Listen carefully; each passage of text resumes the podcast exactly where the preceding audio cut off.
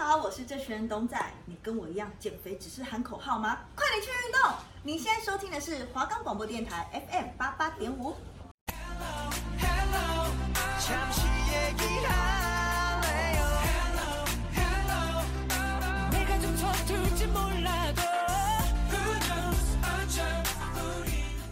여러분안녕하세요。喜欢韩国的偶像吗？喜欢韩国的美食吗？ 还是喜欢韩国的很多很多文化吗？哎哎哎，我都喜欢啦！赶快讲来听听啊！나와함께좋은시간을보내세요。您现在收听的是华冈广播电台 FM 八八点五，欢迎收听。哎，你讲话很含糊耶！你问有多含糊啊？我们的节目可以在 First Story、Spotify、Apple Podcasts、Google Podcasts。Podcast Cast、SoundOn Player，还有 KK Bus 等平台上收听， 搜寻华冈电台就可以听到我们的节目喽。여러분 안녕하세요，嗨，大家好，欢迎收听。哎，你讲话很含糊耶，我是主持人胡敏媛。在今天的主题开始之前呢，先跟大家报告，今天的节目是上学期的最后一次了。讲真的，从一开始担心东担心西的，然后怕自己不能做好一个节目，而且还是自己做一个三十分钟的节目，那时候还没开始就已经退缩了。然后从第一集的节目连 rundown 都没办法很清楚的打出来，然后目前为止呢，到现在已经。 已经做了第八集，时间过得好快。虽然在想主题的时候呢，都觉得蛮痛苦的，但默默的也做了八集。虽然也没有什么人在听，但都可是我努力熬夜的心血。而且很怕有些主题会很无聊，这样能讲的东西就是也没什么了，然后内容也不丰富，这样就不好听了，对吧？所以我已经尽量是想出有趣一点的主题了。总之，就还是要保持自己的初心，然后继续含糊的讲话，而且其实韩国有很多大小事，真的是值得我们一起去了解。那透过我的节目还可以学知识，很赞了吧？而且前几集每一集都很不错啦。无聊的话呢，还是可以加减听一下。那最后一集呢，还是不忘宣传自己的节目。可是做到现在呢，中间也是经历了许多事情。总之呢，来到了上学期的最后一集，发现自己却还没有讲到最重要的，就是关于韩国的各种大小禁忌。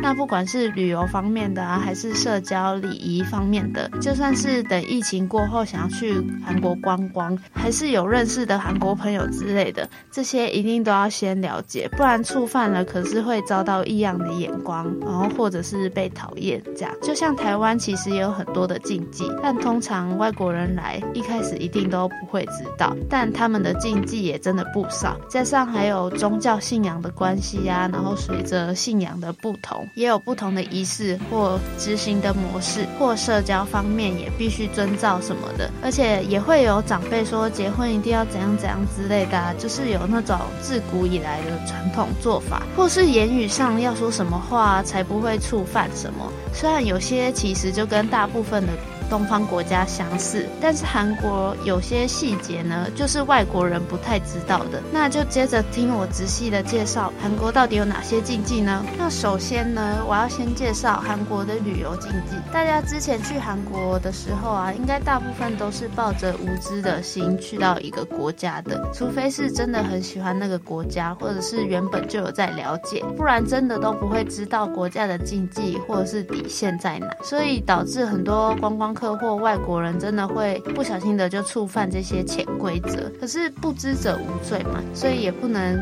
怪到游客身上。但如果去到一个国家之前呢，其实就应该做好万全的准备跟功课，这样子才算是有尊重到那边的文化跟风情，这样才不会显得很不客气或者是随便，不然真的会被这种在地人看得直翻白眼。那第一个旅游禁忌呢，我要讲的就是地铁的博爱座。那因为韩国人。呢是敬老尊贤的，明明就是地铁挤了许多人，但是但是博爱座就是空着的，因为许多年轻人就是宁可站着，然后也不愿意坐博爱座，因为他们韩国的年轻人就是认为博爱座是老人的专属，所以绝大多数的韩国老人呢也认为说博爱座是他们的专属，所以如果真的很累的话呢，想休息他们也不会去坐博爱座。那其实这点呢就跟台湾的捷运博爱座。的情形很像，甚至这个起初呢设置到现在还是引发了许多争议。那而且时不时呢就会在网络上看到有年纪比较大的人啊，坚持自己是老人的这个身份，然后呢就叫年轻人起身让座。其实我觉得博爱座一开始就不应该设置是专门给老人或者是残障之类特定的人，甚至在博爱座的旁边就会贴着那些特定人的图样贴纸，也可能只是做一个提醒民众的标志。那没想到演变成利用这个标志是耍特权。然后反而是真正需要的人都没有地方可坐，而且其实当你不舒服的时候呢，当在上下班的高峰时期，真的不一定能坐到一般的位置，所以只能往国外坐的地方。但在这方面呢，韩国敬老尊贤的思想已经是根深蒂固了，所以韩国年轻人呢，即便就是即便就是不舒服，所以还是会把位置让座给老人。但其实博爱座这个议题呢，在台湾也炒过很多这种类似的新闻了，甚至在网络的讨论平台上啊，也可以看到很多民众对于博爱座的想法。我是觉得博爱座就是要让给真正需要的人吧，不是一昧的坚持就是自己有这个特权，然后就叫别人起立让座啊。但不得不说，因为我的学校是就读中国文化大学嘛，那学校就是位于阳明山上，然后每到花季的时候呢。跟天气很好的时候，有很多人呢就会上去爬山，但排队等公车去学校的路途真的是非常艰辛，因为真的有很多人呢，加上有时候还会在山上塞车，实在是会站得很辛苦，所以我都直接排座位的方式去排队搭公车，然后排座位呢，大部分都坐得到位置，但有的时候呢，老人都会使眼色，那我们这些学生族的压力实在是很大，就觉得要让他们坐。才是对的，但其实他们有些也是站得住的，可是就是会有个压力在。那我觉得这也是算是情绪勒索，然后害真正需要座位的人都没有办法争取到，而且有些需要的人不是外在表现就可以看得出来的。像之前就有个新闻是高中女学生嘛，因为肚子不舒服，然后想要坐在捷运的博爱座上，可是遭到老人请求让位的情形，然后女学生就有表示说她很不舒服，所以需要。坐一下，可是老人却当场跟她理论，然后所以就造成不对等的关系，这样对年轻人真的是需要博爱座的人真的不公平。但韩国在这方面呢，也真的算是太尊重的思想了。所以除了这个以外呢，还有韩国的公车上呢是禁止饮食的，不管是手摇杯啊、路边小吃啊，你不管有没有正在吃跟喝，拿在手上呢一样是禁止上公车的。虽然这个规定呢已经。规范了许久，但还是有不少的旅客就是会忘记。但地铁没有相关的限制，但还是建议就是不要饮食，不然会影响到他人。那这里呢，先分享我去韩国的时候去了东大门这种热闹的地方。那想必街上一定会有很多那种小吃摊啊，所以就也买了几家，然后想说可以带回去饭店吃这样子。然后进了地铁后呢，就看到居然有人直接在大吃东西！然后我们家看到真的是吓死了，而且那个人真的是毫无顾虑的直接吃起来，我整个是大疑惑好久，因为普遍呢在台湾的捷运上是不可能会发生类似这种情形的吧？而且应该是说台湾人应该都知道捷运上不能饮食，然后大家也都习惯，而且饮食的话呢会被罚钱，所以大家也都乖乖的，然后就。就没有违反规则，而且如果你真的想要在捷运上开吃呢，真的会有人把你当成怪人，会觉得说，哎，怎么那么笨之类的，甚至会有有心人士会立马的拿出手机，然后拍照，然后检举你。因为台湾其实也已经习惯这个规范了，所以大家都按照规矩走。说没想到呢，居然在韩国的地铁上看到有人直接吃起来，我想这样真的没问题吗？因为感觉就制造了很多不必要的垃圾。然后增加了清洁人员的困扰，而且在车厢内发生什么事也不太好吧？例如饮料打翻啊，或者是或者是食物味道太重啊，真的会影响到别人。虽然现在的疫情大家都戴着口罩，但是也不能轻易拿下口罩饮食。但那时我看到真的算是有受到冲击。虽然地铁可以，但韩国的公车上却是不行，我觉得很奇怪。要么就规定一样的啊，不是很好管理吗？那接下来呢？呢，旅游禁忌就是到韩国时一定会去吃当地的美食店，但千千万万要注意，韩国人呢要叫店员的时候都会喊说 “Yogyo Chogyo”，是这里那里这样子。可是会有很多游客不知道念法，就会直接统称店员。那阿朱玛呢，这是非常没有礼貌的事情，就很像我们在台湾的市场上直接叫中年的女性阿姨。但第一呢，是因为你们根本就还不熟识，然后第二呢，就是阿君嘛也不一定喜欢直接被这样叫，所以要注重念法的关系，不然去吃的时候就直接乱叫，真的会造成人家心理上的不平衡。而且如果是还很年轻的女性被叫阿姨，一定会很不爽。不是看到中年以上的女性都乱叫乱称谓成习惯的话呢，这样子呢会被讨厌。那第二个韩国禁忌呢，我要介绍的就是关于社交礼仪方面的。那其实这方面呢，韩国人真的是很重视，他们很着重在礼仪上，像是跟长辈一起吃东西的时候啊，不能怎样啊，或者是行为举止上应该要注意什么，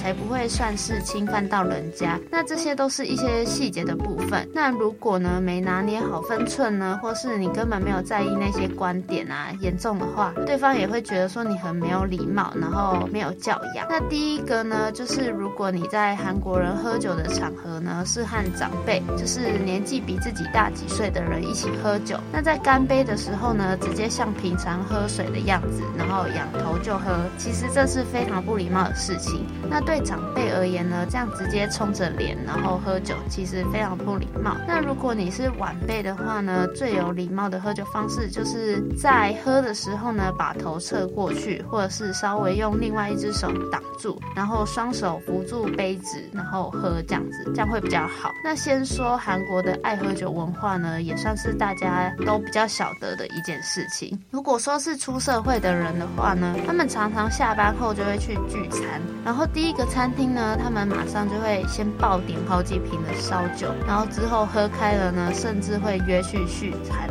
然后一样点了很多瓶呢，而且都不知道为什么他们的酒量都很好，根本像是不会醉，然后一直灌下去的那种。然后刚刚上序讲的那些禁忌呢，真的都非常重要，而且他们都很注重。那除非你们都是已经讲好要自然的相处，不然这种做法就也是大家都知道的。如果要没想到这样的话，对方可能心里就会有疙瘩。那第二个礼仪禁忌呢，就是许多亚洲国家习惯在结账的时候呢，都是会把用手把信用卡或钱交给店员。那尤其在韩国呢，如果你不这样做，或是你没有想那么多，然后就直接把钱放在桌上，可能会让店员觉得很不开心，然后也是非常没有礼貌的一件事情。那就是感觉像是把钱丢给别人。那因此呢，绝大多数的韩国店员也都不会用这种方式找零。跟还卡片，那跟大家说呢，我也真的很讨厌把零钱一个一个放在桌上的情况。我每次遇到这种客人，我真的是心里大翻白眼。我懂有的时候就是因为零钱很多，会想要刚好把它花掉，或减少自己钱包的重量的情况，但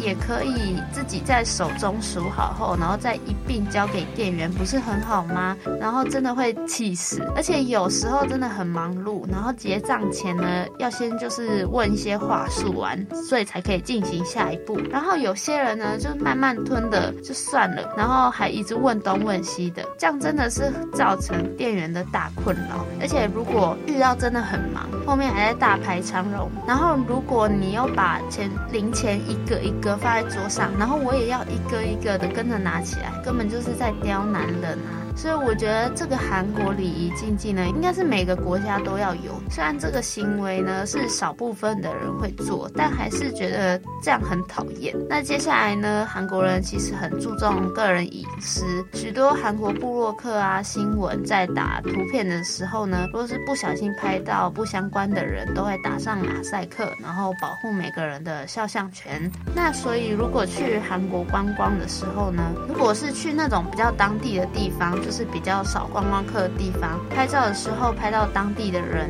他们都会希望你把照片删掉，不然就是上马赛克，不然他们就会觉得你根本不尊重到他们。然后再来最重要的是呢，关于敬语的最基本礼仪了。那在我第一集讲到韩流入侵的东西的时候，也有讲这方面的，有稍微提到这样子，但是没有仔细的讲，但还是可以去回顾一下。那我现在来仔细的介绍。那通常呢，韩国人第一次见面的时候呢，都会先互问年纪，因为这样他们才能决定日后的相处，然后长幼尊卑，这样子他可以决定之后呢，谁对谁说敬语，然后谁对谁说拜语。那因为其实韩国人他们在讲话的时候呢，有分敬语跟非敬语两种模式。那如果呢，互相讲敬语，彼此就是很客气这样子。那第一次见面的人呢，也必须讲敬语。那之后知道对方的年纪后呢，整理关系协调过后，才可以变成另外一个模式，就是假背镜。那所以中间呢，都会互相说好，这样才不会有让彼此尴尬的时候啊。那因为如果讲非敬语的话，代表都要有一定程度的熟识度，然后关系也是靠近的。那要变成这个互动方式呢，就是要和对方进行讨论。那韩国也有很多新闻事件啊，就是有关于后辈跟长辈讲话的时候，然后没有用敬语的方式，就会被年纪比较大的那一方打压。那严重的甚至呢，会进行殴打的动作。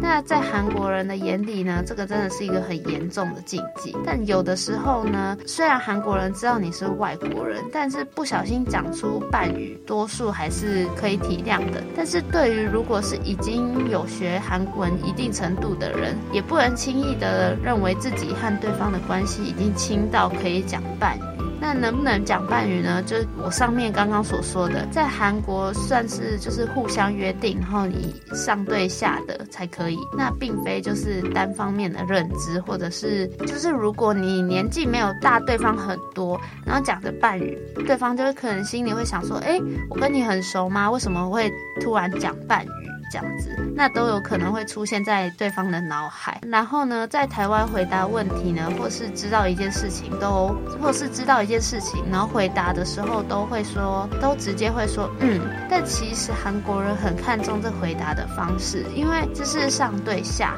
然后或者是十分亲近的关系才可以使用的伴语。就连我们可以很常用的嗯、询问，然后这样的方式，可是，在韩国人的心里，也就是十分没有礼貌的。另外，一直都有人说，韩国人真的很在意长幼有序，不只是对亲戚关系的人有尊称，即使是对身边的朋友啊，只要是年龄比你大的，都有特别的尊称，然后不能直呼其名。那我来讲关于称呼的方式。那男生称呼比自己年长的男性朋友为 Hyung，那称呼比自己年长的女性朋友为 Nuna，那女生称呼比自己年长的男性朋友为 Oba，那称呼比自己年长的女性朋友为 Oni。对于不认识的大叔，则称为 Ajoshi。那不认识的大婶呢，就会称为阿朱玛。那前面有提到说，也不能直接叫阿朱玛，可是就是还要看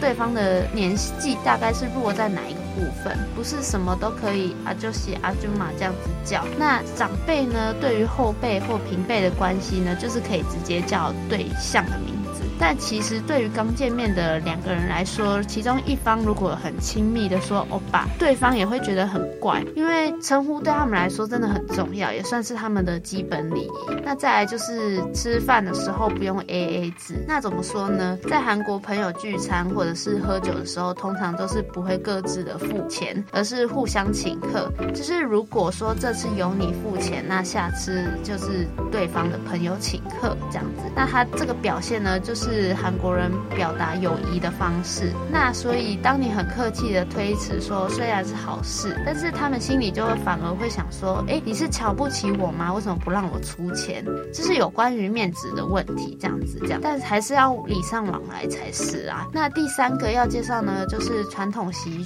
俗禁忌的部分。那我先讲第一，室内要脱鞋，然后最好要穿袜子。为什么会这样说呢？因为韩国有许多传统的韩食。堂。那比如说马铃薯排骨汤啊、烤肉啊、拌饭的这些餐厅都会铺那个木板。那用餐的时候就是必须要脱鞋子。那这种时候当然是要把袜子穿在外面才有礼貌。那所以韩国人回家的时候呢，也习惯把鞋子脱脱到玄关。然后呢，他们的坐姿呢，男生一般坐姿就是双脚盘腿，那女生呢则多盘一只脚在另外一只脚弯曲立起。相信很多人都看过阿尊玛在韩剧的那种坐姿，但穿着袜子对他们来说没有把脚趾露出来，比较是不会邋遢的样子，这样比较好入眼。那在韩国人初次见面的时候呢，就会有点头跟鞠躬这样致意。那重要场合或者是跟长辈见面的时候，会以右手先伸出握住对方的手掌，然后左手呢则轻轻的握住右手手腕的后方，或放置于胸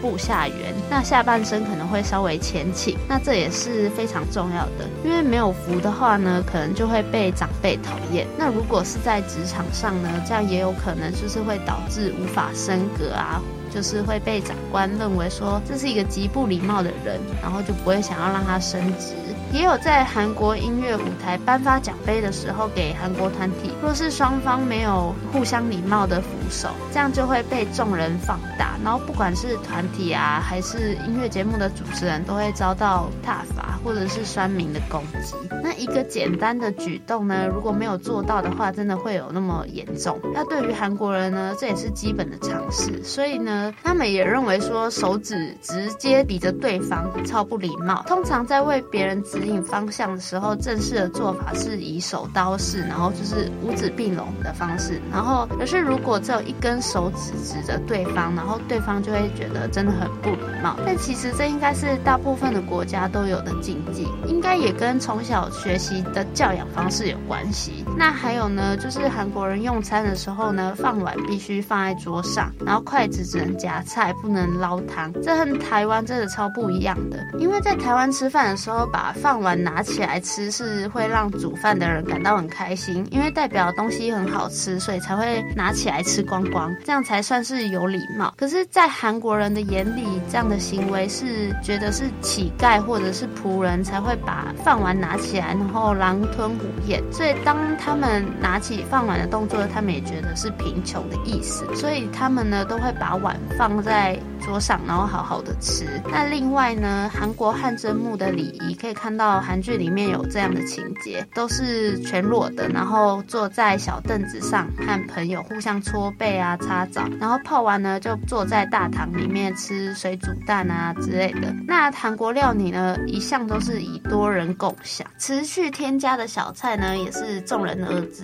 而且呢几乎每间餐厅的小菜都可以免费的续，但是千万不能浪费食物，因为这就是一个韩国人的大忌，因为他们很珍惜食物。这样，那另外吃饭的时候啊，速度也也不能比长辈快，那一定要先等长辈起筷，然后同时也要配合长辈的用餐速度，然后再进食，然后也要等长辈放下汤匙跟筷之后呢，自己再放下，然后留意自己的餐具放在碗上，而不是放在桌上。那这些都是餐桌上的小细节，要是一没注意呢，可能就会侵犯到与自己吃饭的长辈。只能说在韩国当后辈真的压力会蛮大的。还有还有，就是在韩国考高考之前，都会有很多人说不能喝海带汤，单纯是因为海带汤本身煮汤后就会变得很滑。那如果考试前喝了的话呢，成绩也会跟着一起滑倒，就是下滑。虽然没有事实根据，但是也有不少韩国综艺节目都会听到这个讲法。然后还有的禁忌呢，就是礼金要用白色的礼袋，而不是红色的。那这也跟台湾完全不不一样，因为在台湾用白色的装呢是代表不好的，就是有关于死亡嘛，我们俗称白包。但红包呢，就是对华人来说就是一个喜庆的颜色，所以呢，在过年除夕的时候呢，互相给予红包啊，然后祝福新的一年之类的。那没想到韩国祝福的方式呢，跟我们完全不一样。但韩国人跟中国呢都一样不喜欢四这个数字，因为它与死的发音相同，然后他们就会觉得不吉利，所以他们在生活上都尽量避免使用这个数字。然后韩国军队呢也没有第四师，宴会厅里呢没有四号桌，公寓也没有第四层楼。那这个禁忌呢就跟我们很像，但说实在，我个人是觉得我最喜欢四这个数字，因为我觉得反过来的说法，而且那也只是一个发音很像而已，其实它就只是一个数字而已。那听完我仔细的介绍这些韩国传统禁忌以后，应该有了解了吧？那如如果去韩国的时候啊，真的要多些注意，不然真的会被众人用异样的眼光看待，而且有些只是普遍的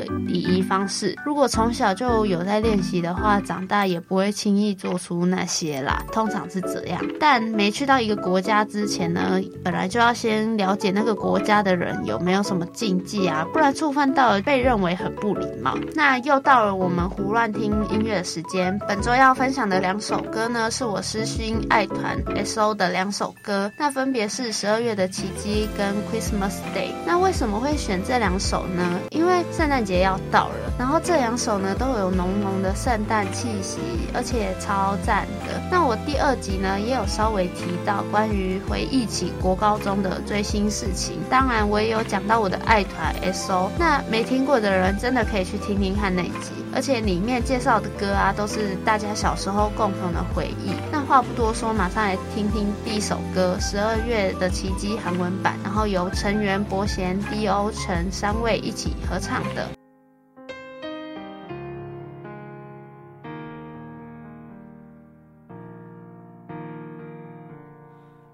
보이지 않는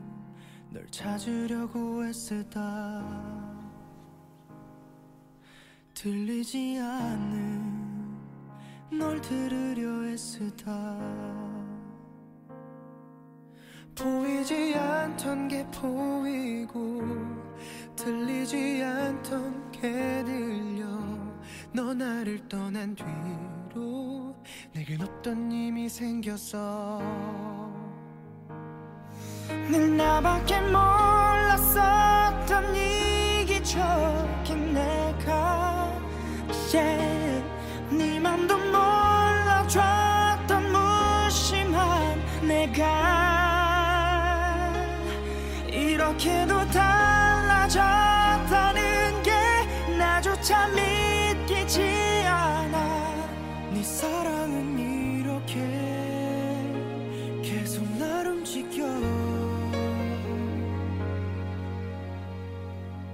난 생각만 하면 세상을 너로 채울 수 있어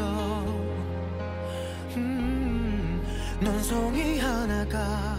네 눈물 한 방울이니까